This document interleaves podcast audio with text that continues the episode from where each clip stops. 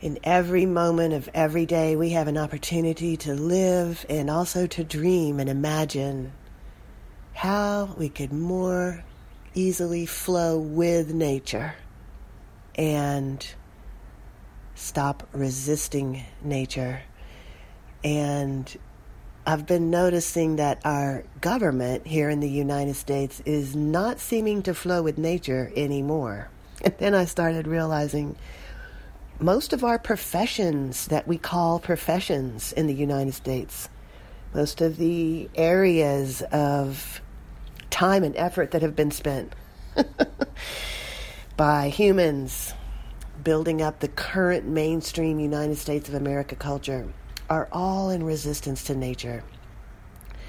And here's what I mean in government, isn't a government's purpose to improve the lives of its citizens?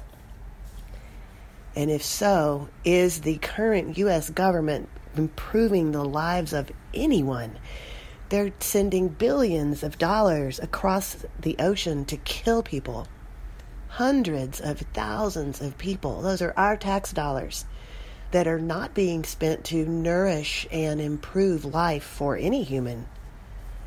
How is that flowing with nature? I would argue that is the way I look at it is resisting nature.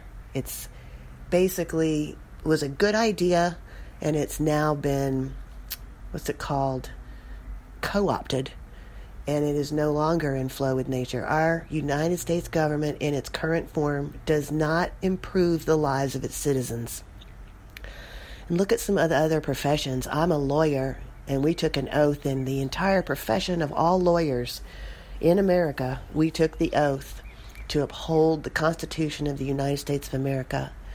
And then three and a half years ago, when we suddenly lost our right to travel, our right to religious belief and celebration with one another, our right to gather and assemble, our right to speak freely, our right to a jury trial, all these rights just yanked out from under us, which those rights are, as a lawyer, I will tell you if you didn't listen in civics class, that's our U.S. Constitution. And when I looked around in my hometown, Austin, Texas, for another lawyer who wanted to join me in fighting for the Constitution, as was our oath, it was crickets. Luckily, we have some champion lawyers worldwide who are setting a great example trying to uphold the Constitution. But the profession itself did not anymore flow with nature. It did not flow with its own agreement to the world to uphold the Constitution. No, almost no lawyers were willing to step up and uphold the Constitution in that tough time we lived through, and it's extending to now. Think about the medical profession. Those doctors have all taken an oath in the United States, an oath to do no harm. And yet, our medical system is literally the most harmful medical system created in our known human history. we literally have the sickest and most dying people in our country. So, where's the oath to do no harm gone? Where's that flow with nature, which would be to do no harm? Where's the flow with nature of upholding the agreement? It's been broken. And in general, on the whole, our medical profession in the United States no longer does no harm. And then look at other professions. What about teachers and schools? Each individual may have wonderful, wonderful intentions that flow with nature, but we're entering into a system, as I did as a lawyer. The system doesn't flow with nature. The system is resistance. The educational system, the idea is that a teacher is going to teach children things that are important in life so they can grow up to be adults, knowing the important things in life.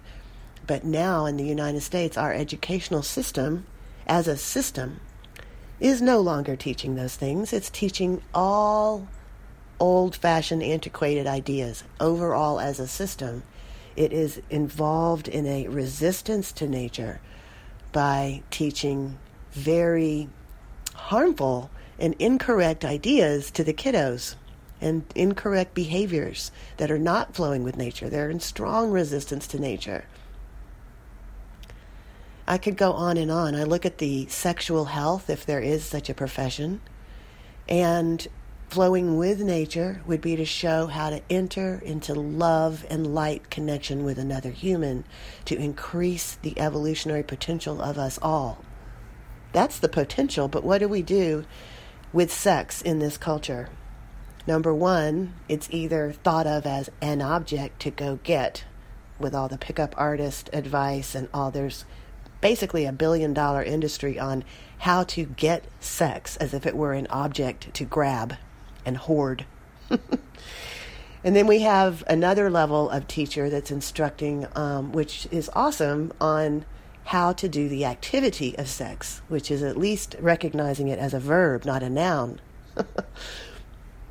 Even there, the activities, the procedures, the moves, and the you know, awesome, cool, sexy moves that we can learn.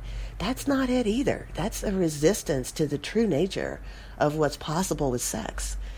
Flowing with nature in sex, and I want to show more of the world this myself. I'm attempting to do that. The true flowing with nature in our sexuality is raising our human vehicles up into a far higher level of love and light and beaming that out into the world around us, into pure creation. But who's teaching that these days? so the cool thing is, all of these systems that are currently around us in resistance to nature will fall on their own. They will fall on their own lies that I've just and I've just pointed out. The ultimate foundational lie that these systems no longer fulfill their stated purpose at all, they will fall on their own weight, which gives us the opportunity to envision all of these pieces of our society in a new way, a way that flows with nature again. What do you feel this might mean in your life? What do you reflect on when you hear these words?